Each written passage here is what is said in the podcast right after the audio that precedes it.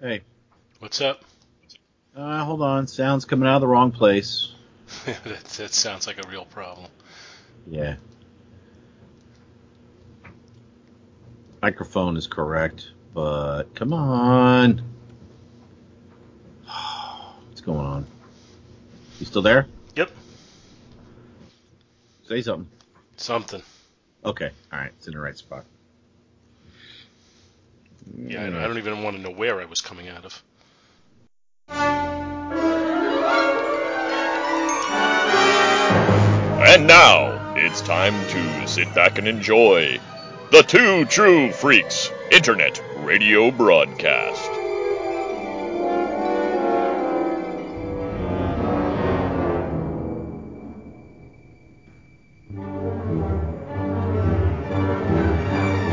Disenfranchised by the modern comics industry, producer Paul Spataro, Dr. Bill Robinson, and Scott H. Gardner now ply the time stream in a never-ending quest to rediscover and reconnect with that unique brand of fun and excitement that can only truly be found in good old-fashioned, randomly selected comic book back issues. Journey with them now. Back to the bins. Hello and welcome to Back to the Bins. I'm Paul Spataro, and that is Dr. Bill Robinson. I'm not really sure who I am. It's a kind of alternate reality. If I'm half of Comet and half of Alvin, I'm Calvin. I kind of think you'd make a good cartoon character. I would or I wouldn't? Would. Well, what would I be? Would I be just misshapen human, or would I be some type of dog? No, I think it'd be some sort of an animal, you know, that's been anthropomorphized. I couldn't think of the word for a moment. A tree sloth. Yeah, maybe. Bill, a three-toed sloth. Well, that was what was his name? Jan. Jan Hammer. No, wait. No, he was the listener. You know who I'm talking about. Yes. And he drew Scott and Chris and Mike as characters, and they were like dogs in a comic book store. Yeah. And I could see that somebody adapting you that way. I'd be a loyal friend. That'd be kind of cool. Anyway. I'd see you as some like suave-looking cat. And I'm not even a fan of cats, but whatever. You'd have like this slick black hair. You'd have your Stalin cat hair, and then maybe more Kalmbach should get right on that. So today we are looking at the third issue of Tarot, the miniseries we didn't expect to do but are doing anyway. And we just figured out today there's only 4 issues, so we only have one more episode after this whenever the book comes out. Yeah, so I just picked it up Wednesday. This time around I got the cover that has the tarot card type border to it. So that's the regular cover, not the alternate. Yeah. Yeah, the other one didn't really tickle my ivories or pique my interest. So I was like, well, I have to say, this cover frightened me. And by frightened, I mean it just made me think that the story, which I've liked through 2 issues, could be going to hell. Yeah, I think we both expressed those fears last time. We're like, oh, man, I hope this doesn't just get too goofy. Here and this cover has all of our heroes, the Avengers and Defenders, in the background, and they all look like they're watching what's going on and kind of unhappy with it, I guess, and then bursting out, almost like at the cover of Giant Size X-Men #1. There's 1, 2, 3, 4, 5 cartoonish animal characters or animal-type characters. I mean, the two in the back aren't really animals, I don't think. There's like a devil and then a sprite maybe. That's I think that's Vampire Vixen and Devil Dog are the two in the back. And then there's the one in the front center reminds me of Mighty Mouse, even though it's not. He's called the Mighty Martian. Yeah, that makes more sense because he really doesn't look like a mouse, but physique-wise, he looks like Mighty Mouse, and he also has MM on his chest. And we have Sha Wujing and Sun Wukong, which would be that's the Monkey King, the guy on the left, and I guess Son Sha. Of Kong. And then it's like a woman ninja thing, but they're very cartoony. Oh yeah. And I just thought, like I said, this is where the story just gets so silly and dopey that I'm not going to like it anymore. So the solicitation for it said, as the chaos and madness continue to spread, the Avengers and the Defenders find themselves confronted by the most unlikely characters in the Marvel history. Would you believe the unbelievables? And it has a price of $4.99. Yeah, yep. That's what I paid. Yeah. It's crazy. But we'll leave it at that. I also told him I would no longer be picking up Fantastic Four now that the storyline was finished. So it's like, nope. No, thank you. I've had enough. I'll wait till I can get him in back issue bins or something. Can't afford it. So the book starts with a recap of what we've had so far. The Defenders recently took down the sorceress Cyrus Black, who had been using Demon Ichor to control the human race. When Doctor Strange traced the presence of more Ichor at Avengers Mansion, the Defenders traveled there only to find Diablo wielding the dark power of Demon Ichor to control the Avengers. Vision was immune to the Ichor's power, as was Bruce Banner, when not the Hulk. Together, they were able to break Diablo's hold on the rest of the heroes, forcing Diablo to retreat through a portal. But Doctor Strange followed Diablo, closing the portal behind him, before a demon could come through. With Strange gone, the rest of our heroes must piece together how to find their friend and stop Diablo, who still holds the tarot cards that can control them. Written by Alan Davis, art by Paul Renaud, color artist Stefan Petro, letterer VC's Clayton Cowles, cover by Paul Renaud, variant covers Alan Davis and Maury Hollowell, Kevin Nolan, graphic designer Carlos Lau, assistant editor Shannon Andrews Ballesteros, associate editor Alana Smith, editor Tom Breeveport, and editor-in-chief C.B. Sobolski. So, yes. And so I think we get a quick answer to one of the questions we were posing last issue when we saw other heroes and we were wondering if there was going to be a nexus to them in the story or if we were just seeing them for the sake of seeing them. Uh-huh. So, yes, that is true. Because we open on the Baxter Building and basically they have taken the chest containing the Ichor to Reed and... pretty much, they kind of recap the things that have happened, and they're saying, well, when Doctor Strange opened a portal and went after Diablo, when Diablo opened it and Strange went after him, there was problems with the negative zone, gate began to collapse, and, well, the two things must be connected, blah, blah, blah, yada, yada, yada. This, ipso facto, this leads to that, and Reed is doing tests on the Ichor casket, but basically he says... there's nothing here. It has no mass. It has no weight. There's nothing. Only the fact that we can see it is its only proof that it actually exists in front of us. Well, I like right off the bat that, Submariner says, the two things must be connected. And it's the Thing who goes with the scientific method. We don't jump to conclusions like that, Your Majesty.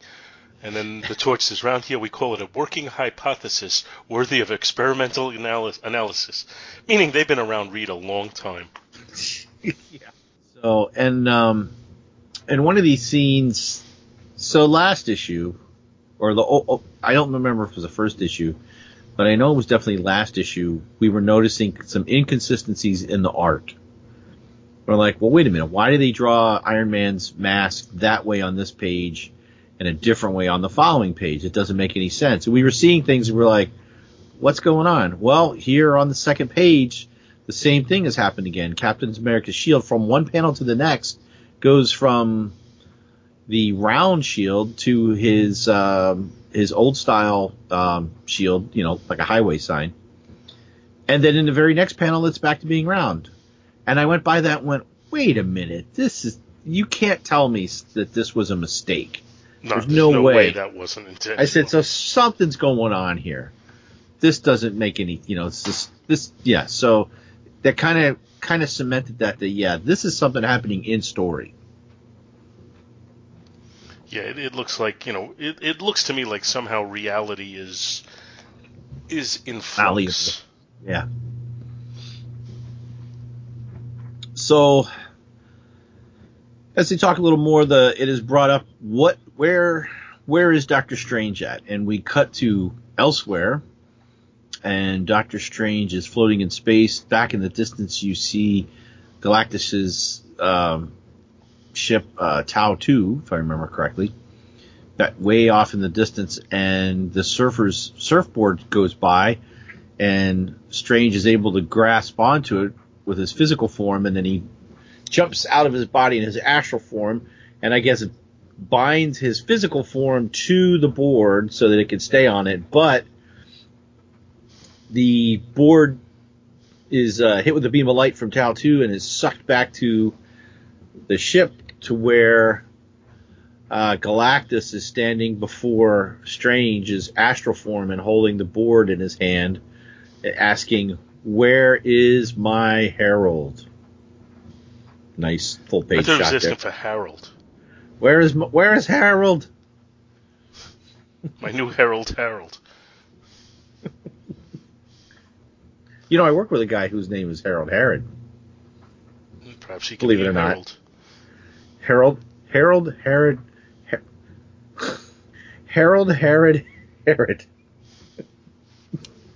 Triple H. No, not the wrestler. Oh my God, I'm so confused. Then we cut down to Bleecker Street in Greenwich Village, where the Sanctum Sanctimonious is located. Sanctum Sanctimonious. And I don't know where I heard that. I didn't make that up. I don't know where I heard that. I don't remember every year that. And the Vision, Scarlet Witch, and Surfer, who has his board. Yeah, I was like, what? Are at the front door, and Wong answers the door. He says that his master isn't home. They explain that they've lost contact with him, and they think that they might find a way of reconnecting with him at the Sanctum. Wong says no one may enter but the Sorcerer Supreme, the Mystic Seal is unbreachable, and Scarlet Witch quickly breaches it. Yes, and did you notice she's wearing a different mask? Yeah, she's got the very old mask from... early Avengers appearance. Yeah, when she was in the Brotherhood of Evil, you know, the full square facial mask, you know. And then the next panel, it's open at the bottom. The mask. Gotta catch myself there. And she's doing things that she doesn't even know how she can do it. She's manipulating the orb of Agamotto. And she seems pretty at home with doing the magics. But... yeah, she says, I have knowledge that is not my own. It should frighten me, but there's no time to think about that now. As she gazes into the orb, and the orb stares back. And poof, out comes Mephisto. Hellfire and brimstone. Yeah, that's not good. No. And basically sucks them all in, but at the same time, banishes the surfer's board into nameless infinity. Wonder where it'll end up at. He's like, you know, I was just hanging out. I was doing laundry. Now I'm in hell. And this is, I guess, Mephisto's whole thing is that he's still trying to punish the surfer. Right. Which he's been trying to do since the surfer's first solo series. Yep. He's got, like, hentai tentacles coming out of his chest, grabbing everybody, squeezing them. And he says, you will witness the slow and agonizing demise of your companions. Scarlet Witch is saying IE. The Vision is saying Z, which I guess is like an energy thing. And Wong is saying new.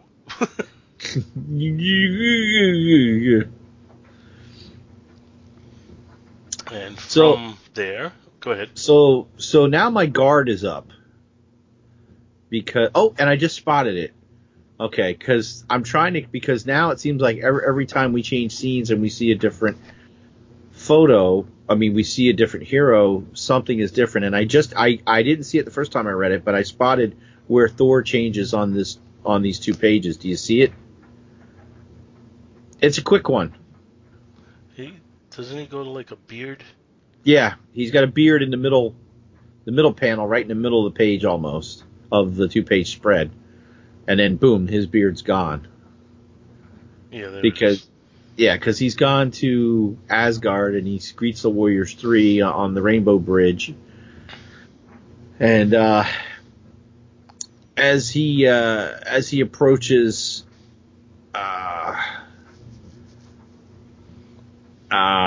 Heimdall, Heimdall is having, he's like, whoa. Hold image of the Odin Sun, and he's like, what meanest thou by image? I am the Odin Sun. And Heimdall like, bullshit. And as we see from Heimdall's view, he's seeing multiple versions, like overlapped, like double, triple, quadruple exposures of Thor, all at different time periods, or, you know, like we have young Thor, we have Thor when he was growing the beard because of his face being damaged, the current Thor. I'm not sure what that other Thor is. With the short hair. Almost looks like Steve Rogers. Yeah, unless that was Thunderstrike or... Not sure. So, and then we also see three different images of Brunhilde, of the Valkyrie. You're so lovely.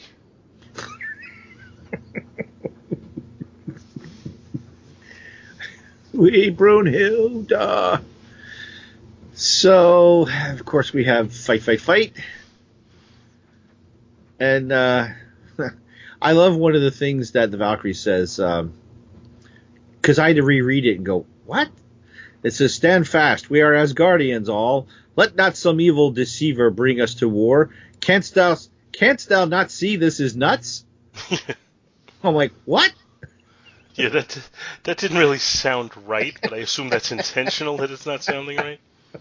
I guess not, because well, when I read it really fast, where the speech bubble was, I thought it might have been Hogan saying that, and then that's when I was like, whoa, I gotta slow down and read this. Oh, okay, all right. Canst thou not see this is nuts? It should be like, canst thou not see this is folly? Would have been a better choice. Yeah. Just, yeah. Tis folly. Tis nuts. D's nuts. That man's sorry. Nuts. Grab them.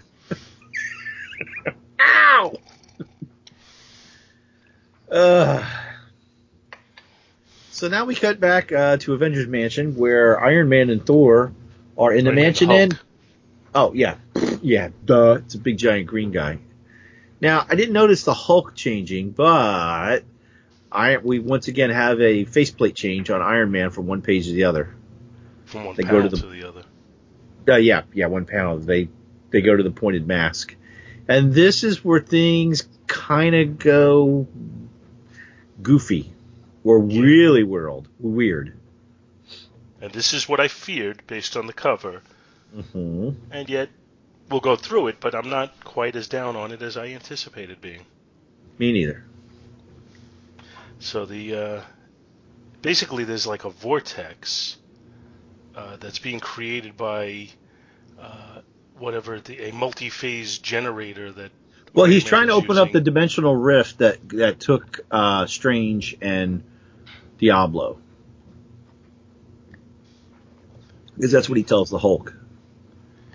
So then these basically racing vehicles come through, and clearly the front one, which is occupied by Victor Vile and Varmint, is supposed to be Dick Dastardly and Muttley. Muttley, yeah. It even looks like it. Followed closely by Nina Nova and Comet Capone. Well, Nina Nova is Penelope Pitstop. I'm not sure who Comet Capone is. Wasn't there like a bunch of gangsters that drove around in one too? Yeah, but I don't remember what their names were. But yeah. Yeah, I'm not. It was like the Underhill Gang or something like that. Something like that. So we're also getting, because as they come through, we're getting a racetrack loudspeaker system came through, and we're getting the play-by-play of the race that's the wacky racer race that's going on. And now that they smash into the Hulk and Iron Man, and they're kind of spectators beware, these cosmic speedsters generate a furious slipstream, and they basically just get sucked up along with them. And then meanwhile, back in the Baxter building, there's an alarm going off, and it's because Daredevil came bursting in with Spider-Man, an unconscious Spider-Man in his arms. He says, "Forgive the intrusion. I need help urgently. Spider-Man sensed something weird occurring here. As we got closer, the feeling intensified. He said it felt like his nerve endings were burning, and then he collapsed. Reed says to put him on the table, and that he's got the medical kit. But then they stopped moving, apparently. Yeah.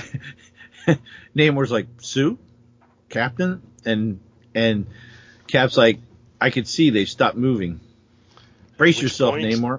At which point the racers come bursting into the Baxter building. And where the Fantastic Four and Daredevil and Spider-Man were when this racetrack rocket and finish line come through, where they were shatters like it's all crystal, which is what was happening also when they came through at Avengers Mansion. So the question is, you could say, is this reality? What's going on? But we'll see what happens on the next page.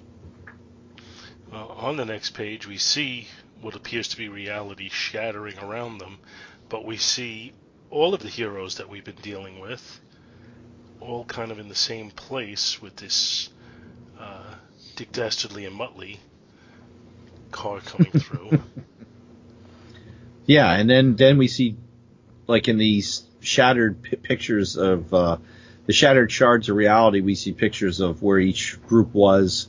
Thor and Valkyrie appeared. You can see the Warriors 3 and the fragments and Heimdall. And then the next panel down, we now see Vision, Scarlet Witch, and then we see Mephisto in a shard. And then we see they're all, and Cap even says, looks like we've all been reunited. Except Doctor Strange.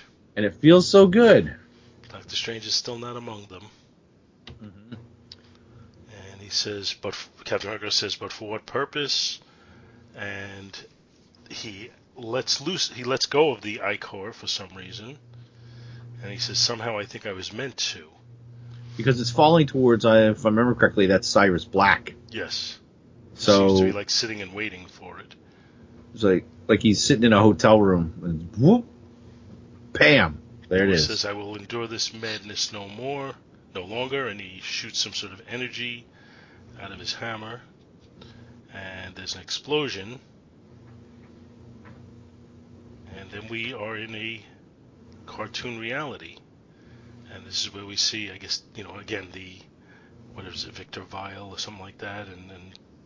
But it's Dick Dastardly, Muttley, and Penelope Pitstop.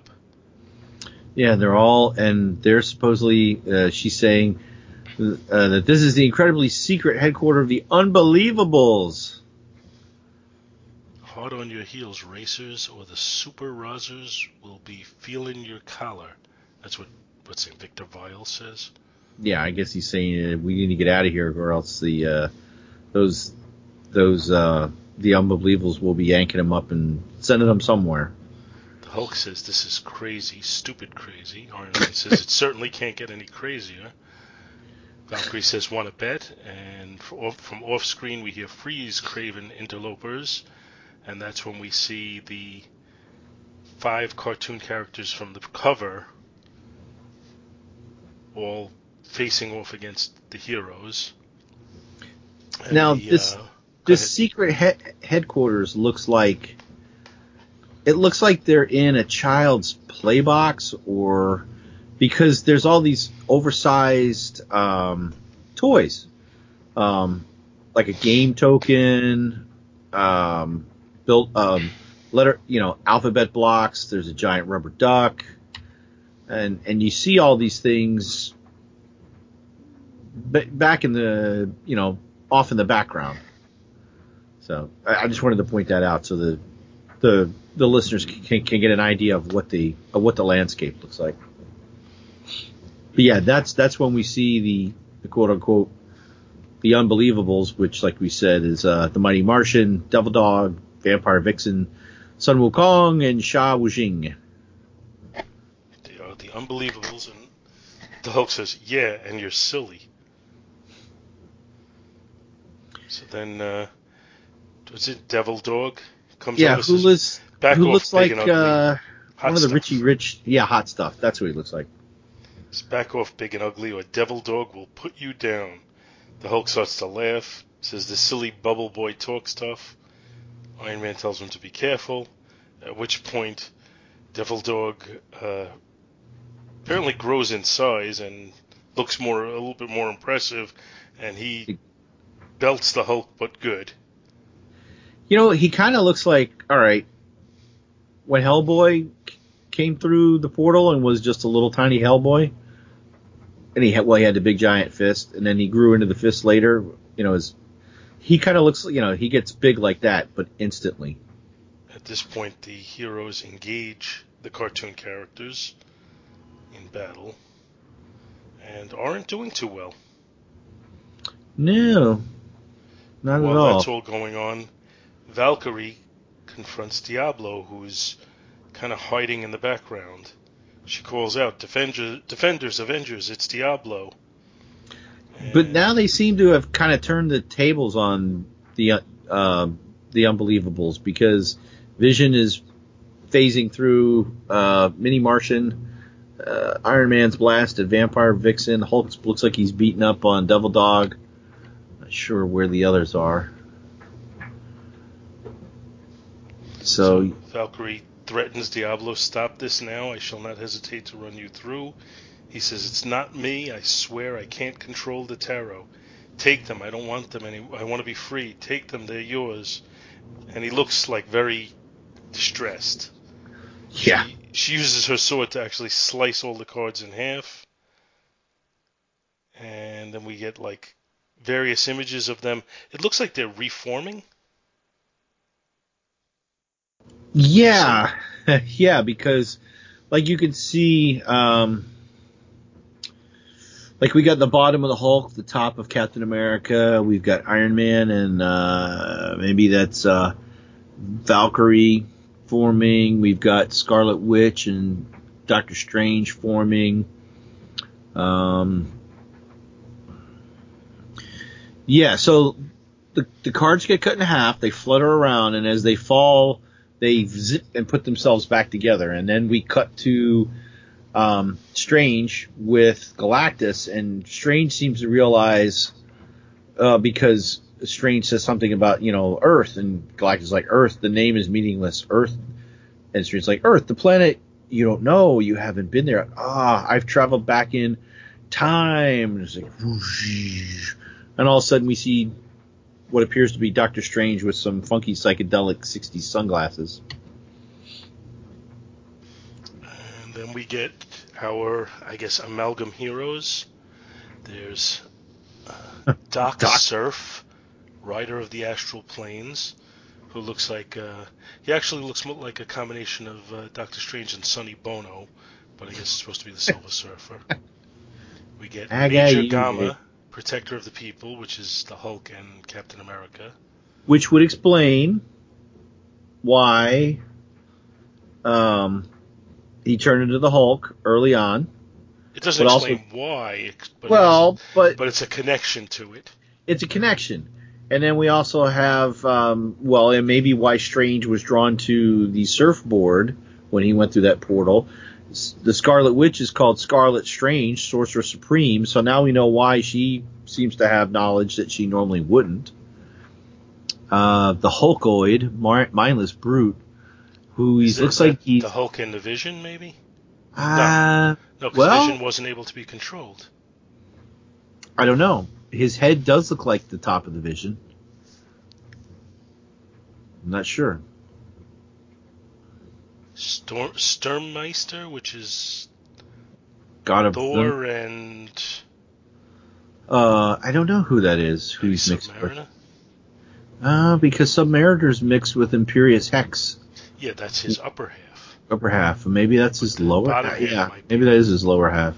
Then we have Reaper, Spectre of Death, which looks to be the upper half of Valkyrie and lower half of possibly Thor.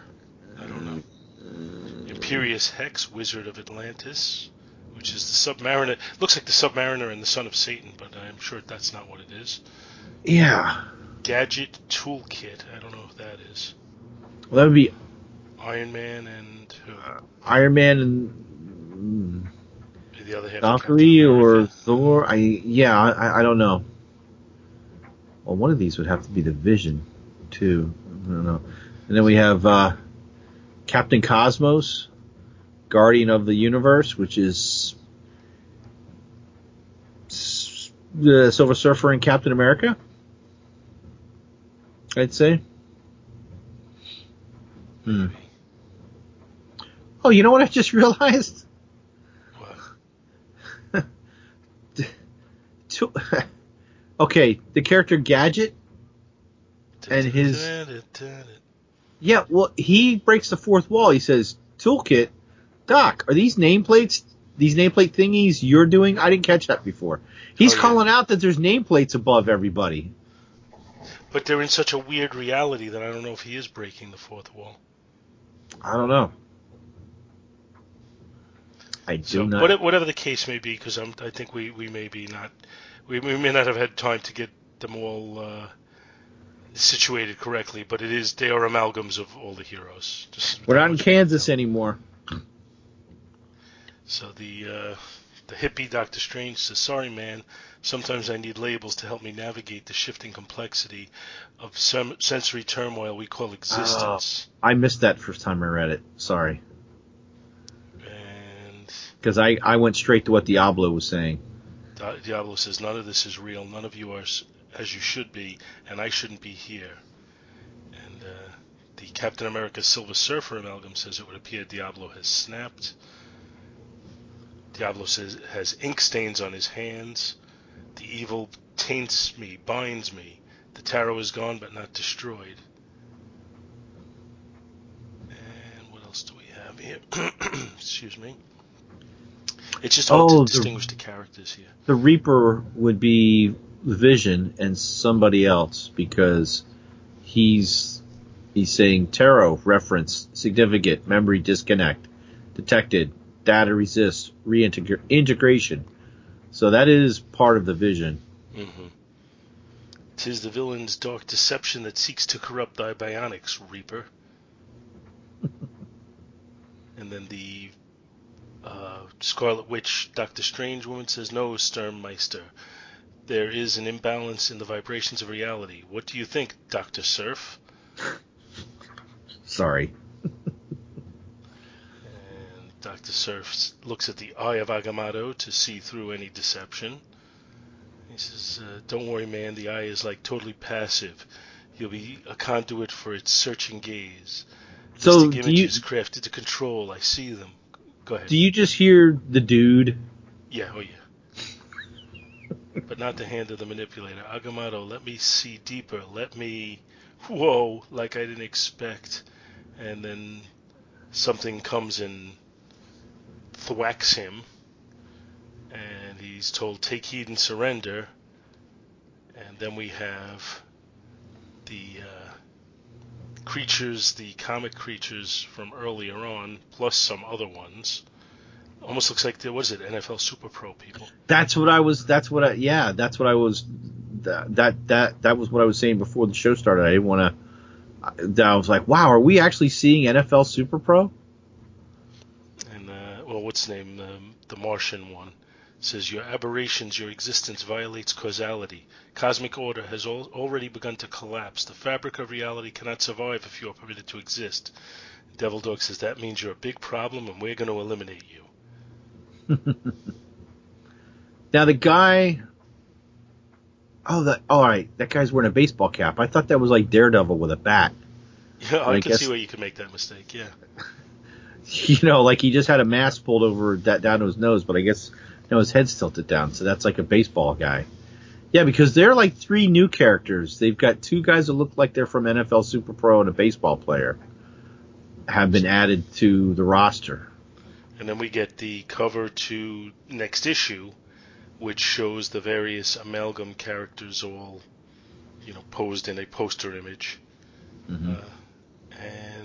Which I do like. I do think that's pretty cool. The story is to be continued in there. Now, as we kind of talked about with it,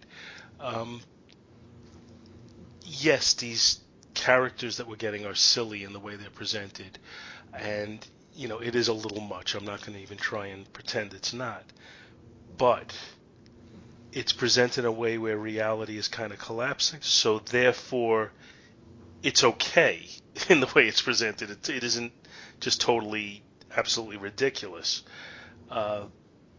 Like what did they used to do with the X, like the X babies? Man, yeah. I hated that, I have to say. So this isn't bothersome like that was, and yet I feared it might be. Now, the whole key to this, and boy, we've seen this lately, and I would say the most recent is obviously in Strange Adventures, the final issue, where they didn't bring it home all that well, and to me it kind of retroactively hurt the whole series. Mm-hmm. That's what I need to know what we're going to get in the next issue, because if they don't bring this home well, then it's just going to ruin three issues that I kind of enjoyed. But if they come up with a satisfactory conclusion, then I think it's going to all just be tied up in a nice neat bow, and it'll be cool. Know what I mean? Now, yeah. Oh, by the way, so I just found the page I pulled up before we started talking. So, Captain America merged with the Hulk, became Major Gamma. Merged with the Silver Surfer and became Captain Cosmos, which we'd figured that one out. The Vision merged with the Hulk, became the Hulkoid, and merged with Valkyrie, became the Reaper. That makes sense because the Valkyrie brings souls to Valhalla. So, and he's like, looks like he's a, he's got skulls. He looks all deathy type. All right. Scarlet Witch merged with Doctor Strange and Namor to create Scarlet Strange and Imperious Hex. But he looks like Damien Helmstrom. Okay. So that's what that is. Thor merged with Namor and Iron Man, and became Sturmmeister and Gadget. Iron Man merged with Thor and Valkyrie, and became Gadget and Ursin Gargafrau?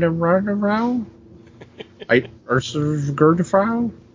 Friend of mine, anyway, okay, Namor merged with Thor and Scarlet Witch, Sturmmeister, Imperious Hex, Doctor Strange with Silver Surfer, Doc Surf, Scarlet Strange, Silver Surfer, Scarlet Witch, Silver Surfer with Doctor Strange and Captain America, Doctor Surf, Captain Caswell, Valkyrie with the Vision, Reaper with Iron Man,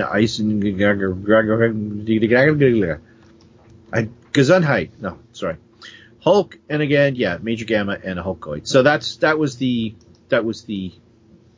mergings. So as of now, there is no page yet for these characters. This was on the Marvel Wiki. Wiki. But so far, still entertaining. Mm-hmm. And, like you said, now we're getting kind of an explanation for why we've seen some inconsistencies in the character designs, which is good. It's not just totally screwed up. Oh, yeah. I'm liking this so far. Me too. I was surprised to find out it was only going to be 4 issues, but you know what? Maybe I'm not surprised because it's moving. It's been a fairly, I don't want to say dense. It's middle of the road. There's enough meat in there. It's not quite as quick as some other recent comics, and it's not a mighty tome either, but it's keeping my interest, and it's making me look at the art to look for clues. Because they're not just smacking you on the head with it. They're making you think, like, wait a minute, what? Rewarding those that pay attention. Yeah, I'm not used to being rewarded. So far so good though. It's been enjoyable. You want to rate it? Yeah. The cover, I like the cover. Well, okay. At first, I was kind of like, oh no. What's this going to be? What's going on? What is this? What are these cartoony characters in the regular stuff going on? So, but I have to say, I was a little scared at first, but I'm still going to give the cover like a B+. I still think it's good. I like the characters in the background. I wasn't let down. The interior of the book did not make me want to change my rating on the cover. What say you? I like the way the cover is drawn. I don't really like the characters, even though they didn't let me down in the story. So I'm going to say a C on the cover. I think it's well drawn, but it's just, you know, it's cartoony and not really my cup of tea. Okay. Interior art. The Fantastic Four. Do you get like a 70s vibe? No, actually, I'm not. I'm getting a 90s. Oh, wait, that's vibe. Right. Because we think that this story did actually take place sometime in the 70s or 80s, yeah, right? But I'm not getting it from the way they're drawn. Really? Yeah. I thought like that first page with Reed on it looked kind of like it looked like an older. The first shot when he's totally like stretched out, that one looks a little older. But then the other ones, like the way the Thing is drawn, it kind of looks like he was drawn later. Mm. So I'm not really getting a 70s vibe from it. Maybe it's the uniforms, because they are wearing the old uniforms before they went through some changes. I like the sequence in space is pretty nice looking. With Strange, Galactus looks good. Mephisto looks good. Mm-hmm. Asgard looks beautiful. Yeah. You know, so far. I'm not really crazy with the way Daredevil and Spider-Man are drawn. Yeah, but it's only one page really, so I could kind of let that go. I don't want to say that art takes a downturn when the cartoon characters come through and things change, but it is a shattering of reality, so you know, maybe it could have been more detailed and had some other like cosmic-y stuff in the background, because it's really just a bunch of white streak lines in the background. But I think I'm still going to give the art overall B+. Yeah, I think he did a good job with the new character designs that he had to come up with. Mm-hmm. Yeah, I'm sure that was actually a lot of fun to do. So I'm gonna say, I'm gonna say a solid B on the art. Mm-hmm. Story, I'm gonna give it an A, because I'm enjoying it. I like we said before, we were kind of worried about what was going on with the cartoon characters, but they're explained, they're woven in. It's believable. I'm just wondering what the payoff's gonna be, just like. When we like we said before with JSA Adventures, we're kind of like, hey, this looks pretty interesting. And then as time went, we're like, oh, boy, what's going on? And then when we got to the end, it was like, oh, man, what happened? So at least – but JSA Adventures kind of started to take a downturn before we even got to the end. At least now we're at the end, so it's either – the last one will either make or break. But it's been good up until now. It's been a good ride. I mean, so far. It's been good. And I'm going to agree with you. I'm going to give it an A, because it took what I totally thought was going to be a crap story and still made it fun. Mm-hmm. So overall, I'll give this book, you know, as a standalone book, a B. Yeah, I'll give it a B plus because I had a B plus, and an A. So yeah, B plus, almost an A minus. So I look forward to the next one, and we'll see that one in a month, I guess. Yep. And then I'm curious as if they'll maybe will they create like a spin-off with the Unbelievables? Like try to create something like bring back NFL Super Pro if that's who those guys are. No, I'm not thinking that. Or what was the other team? What was the team that Blink led? The Exiles? Exiles, yeah. We'll get something like that if these guys are being drawn from that, perhaps, because they were tasked. They tasked me with supposedly protecting reality, et cetera, et cetera. So we'll have to see. Yep. I'll look forward to that. It's nice to read a book and not kind of halfway figure it out before you get to the end. Yeah, I'm not sure exactly where we're going right now. Mm-hmm. So before we sign off, we should read a couple of emails. And I want to go out of order, and I want to read actually... You're out of order. That's it. Time's up. Sorry, we got to go. If the email can actually open here... I'm going there myself. Then I would like to read a new one we got, because it directly... Oh, ties into... Refers to you.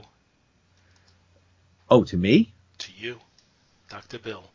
Oh. With regard to an episode that posted today. It's from Kirk. Oh. And its subject is Embarrassing Bill. Okay, so I'm listening to the latest JSA Strange Adventures episode, enjoying the review of this adventure with a team that I have no knowledge of. And then Bill speaks up, and for the second time complains that I'm going to write in and embarrass him. Clearly he's upset that I'm attempting to contribute. It has never been my intent to show up or embarrass Bill. He doesn't need my help to provide the comedy relief for the show, which he does so well. All I ever wanted to do was join in on the discussion and participate, sharing what I could. By the way, I do enjoy the new Looney Tunes intro to the show. The editing of it and blending of Dr. Bill quotes is very well done. At first I didn't understand the tonal shift between Bill's narration and then Scott's dramatic reading, but I've come to love it. I hope the others enjoy it also. Your friend, Kirk G. So apparently Kirk is a little concerned that you were actually upset with him. No, Kirk, I am not upset with you. And after we get off here, I will send you a message to explain that as well. One thing you have to know about me, if I don't like you or don't want to deal with you, I won't talk to you. I won't mention you. So I was just trying to dig at you. And like, you know, maybe, you know, Paul and I, we've got our calluses built up with our jokes and insults, so we're used to it. And maybe I shouldn't have been so, maybe a little too harsh. And for that, I apologize, and I will reach out to you after we get off here and tell you so. Yeah, I don't think, I mean, the thing is, you know, and I think I'm a lot more harsh with Bill than Bill is with me, to be quite frank. But you know, it's always in good fun, and it's always meant as a very, you know, Bill's one of my best friends in the world. Let's just leave it at that. It's like the Abbott. It's like Abbott and Costello. Yeah, and we're constantly trying to emulate Abbott and Costello, and I'm Abbott. So you know, I while I may not always be nice to Bill, it never means any. It's never meant to be disrespectful to him. And the reason I'm bringing this over to me is just to say, Bill has a thick skin. He understands, and we've spoken off the air many times because I do rib him a lot on the air, and I wanted to make sure that I'm not ever crossing a line and truly insulting him or hurting his feelings or bothering him in any way, because that's never my intention. I'm just trying to have fun. I mean, Bill understands. He's very good at it. I mean, of course I have a thick skin. Have you seen me?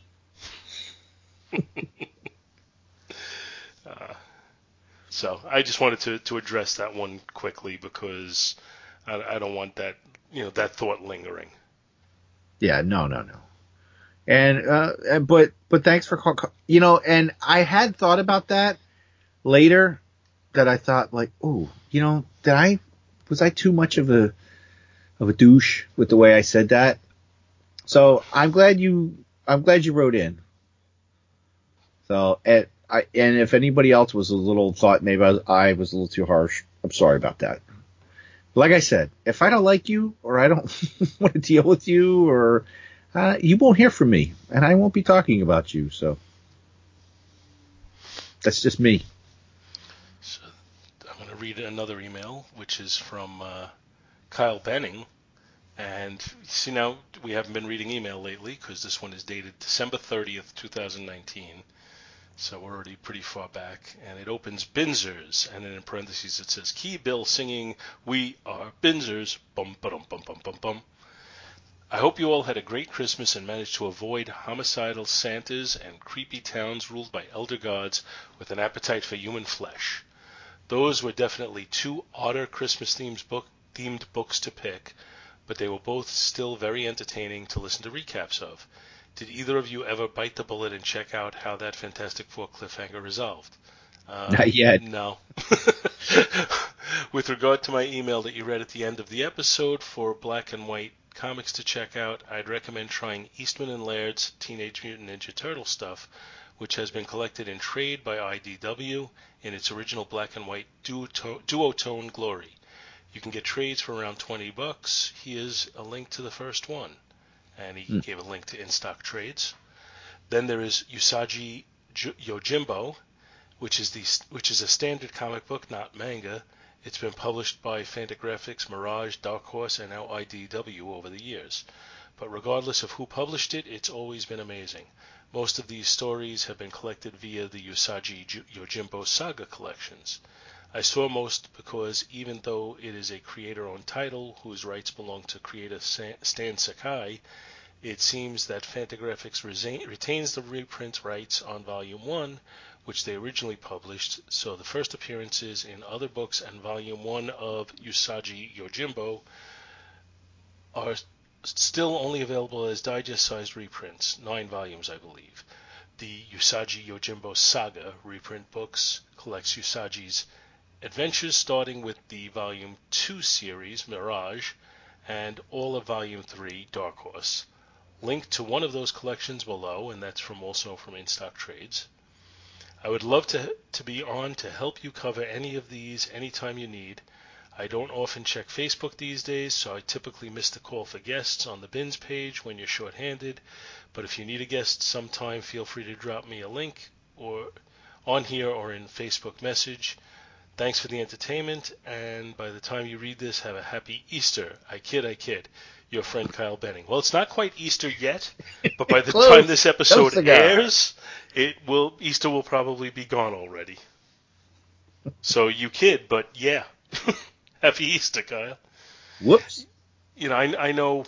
You know, we've actually had plans to have Kyle on a couple of occasions on here and on Is It Yours, but you know he has a very busy life. Let's just leave it at that. So it's very hard to sync our schedules to get him on here, but at some point we will, because it's been a long time since we spoke.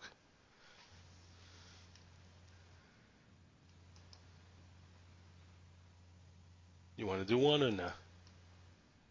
Oh, sorry. I thought you cut out, because at the end of the your sentence got cut off. So I was like, are we still on? Dead air. Oh, my God. Yes, I will read one from Chris McGee. And he is still listening. Just finished listening to episode 370, and at the end, Scott was wondering if some of your longtime listeners were still out there, somewhere out there, among them being yours truly. You see, what happened was I used to work overnight at my local Walmart. The night managers would let us listen to our music, podcasts, etc. About a year ago, I was moved to day shift, and no headphones, no earbuds allowed. And I'm just thinking of like the Peanuts cartoon when, with Snoopy when he tries to go into a building, no dogs allowed. Do you remember that one? No, not offhand. What? I don't remember. That was what, I'm sorry. That was well, because Snoopy used to live with like the little red-haired girl that Charlie Brown had a thing for, and he kept trying to go. Snoopy Come Home? Or... Yeah. Oh man, that one used to make me cry. Wait, did I say that out loud? Crap. It's okay, Dr. Bill. But it was like he kept trying to go in. All the little girl was in a hospital. It was no dogs allowed. So no headphones, no earbuds allowed. So anyway, back to the email. So this set me back on my podcast listening big time. But rest assured, I'm still listening and still enjoying what I've always called my favorite podcast, Back to the Bins. Ooh. There's nothing more I enjoy than talking about old school comics, and the three of you make me feel like I'm sitting down and shooting a breeze about our favorite hobby. Please feel free to read this on the air, even though it'll probably be well into 2020. Good yep. call there. Before I hear it. One of these days, I'll get current, but I wanted to let you guys know that I'm still out there and still loving Back to the Bins. Sincerely, but belatedly, Chris McGee. Thanks, Chris. I appreciate you reaching out to us again. That's great. Thank you. Yes, thank you, sir. And I'm going to do one more on is episode 400. Is it from that Russell Bragg guy? From a guy, yeah, I think Russell Bragg is his name. Yeah. And I heard he does R&B. Ba-da-ba. He says, hello, fellows. First off, congratulations on hitting 400. It's a tremendous feat. Not a lot of podcasts go that long, especially on a weekly basis. The DC Comics Presents show couldn't even make it to 100. Maybe if there had been more than 97 issues. I'm happy and mad at you guys at the same time. I've had Michigan Rag stuck in my head since I listened to the show. I didn't really know the lyrics until I looked them up. Everybody do the Michigan Rag. Everybody likes the Michigan Rag. Every babe and Jane and Ruth, from Weehawken to Duluth, slide, ride, fly to Michigan, stomp, romp, hop to Michigan, jump, hop up to Michigan Rag. That lovin' rag. I also found out it wasn't an original song. It was written specifically for this cartoon. I didn't know that. Oh, wow. That's amazing when I think of how iconic it has become. Wow. Before I submit this email, I hope to go through each cartoon title that you guys gave and watch the cartoon to see if I had watched each one. Every summary you had sounded familiar, but it would be nice to see them again. I may look to our Looney Tunes Golden Collection DVDs to see if we have each one. Those are great, the Looney Tunes Golden Collections. I did, and they were all there. We have all 6 volumes. We have 6 volumes, wow. So we have loads of cartoons, some with commentaries. Hold on a second. He's got a bunch of dots. Well, I'm done. I had never seen Jumpin' Jupiter, selected by Dr. Bill, and A Corny Concerto, selected by Scott. I, like you, could never be able to list any of the Looney Tunes as favorites or top 10. I love them all. Not mentioned, but favorites of mine: Duck Amuck, starring Daffy Duck, who is tormented by a seemingly sadistic, initially unseen animator who constantly changes Daffy's locations, clothing, voice, physical appearance, and even shape, much to Daffy's aggravation and rage. Pandemonium reigns throughout the cartoon as Daffy attempts to steer the action back to some kind of normality, only for the animator to either ignore him or, more frequently, to over-literally interpret his increasingly frantic demands. In the end, the tormenting animator is revealed to be Bugs Bunny. I also love its sequel, Rabbit Rampage, in which Bugs is similarly teased by another off-screen animator who is revealed at the end to be Elmer Fudd. I don't remember that one. I remember that one. I think if I saw it, I would. Yeah, I do remember it, actually, now that I'm thinking about it. The Scarlet Pumpernickel, Waikiki Rabbit, and Bugs Bonnets are a few others I thought of. I'll let you guys do the Google search so that this email isn't even longer. I could probably go on forever, so I'll stop. Another great episode and epic numbered episode. Thank you for somehow getting Back to the Bins episodes out every week. I don't know how you do it, but I'm glad you do. On to episode 425, 450, 475, 500, somewhere around December 2021. Russell Bragg, Clarksburg, West Virginia. Thank you. Yeah, it was great to get to 400. That was big. What are we up to now? This is like 410, I think. Oh, okay. We still got plenty of time to figure out what we're going to do next. Yeah. No rush. December 2021, according to Russell. So I guess that'll do it for today's show. Yeah, that catches up with all emails that came in January. So now we have a bunch of emails that came in February. Yay. And there's a lot, but thank you for everyone that is sending them in, and we will get to them. We do appreciate them. We really do. And I guess that'll do it, and we'll see you all next week. As Yoda takes us out. Bye. So long. Farewell. Oh, you didn't say it, Wiedersehen. So long. You really? We're not going to get the Sound of Music ending that I always wanted? No. So long, farewell, Ed Vita saying goodnight. To you and you and you. Beep, beep, beep, beep, beep, beep, beep, beep, beep, beep, beep, beep. Cha, cha, cha. Just seemed to fit right there. Thank you so much for listening to our show, and we hope you'll continue to join us each and every week for more good old-fashioned comic book back issue awesomeness. You can contact Back to the Bins to leave feedback, comments, questions, suggestions, and criticisms via email at bins@twotruefreaks.com or by joining the Back to the Bins group on Facebook. Back to the Bins is a proud affiliate of the Two True Freaks Internet Radio Network, which you may find at www.twotruefreaks.com. Two True Freaks is a registered trademark of DiManzo Corp of Milan, Italy. All rights reserved. Please take a moment to stop by the twotruefreaks.com site and check out their many other fine podcasts, won't you? Thanks, and we'll see you next week. Sit, Ubu, sit.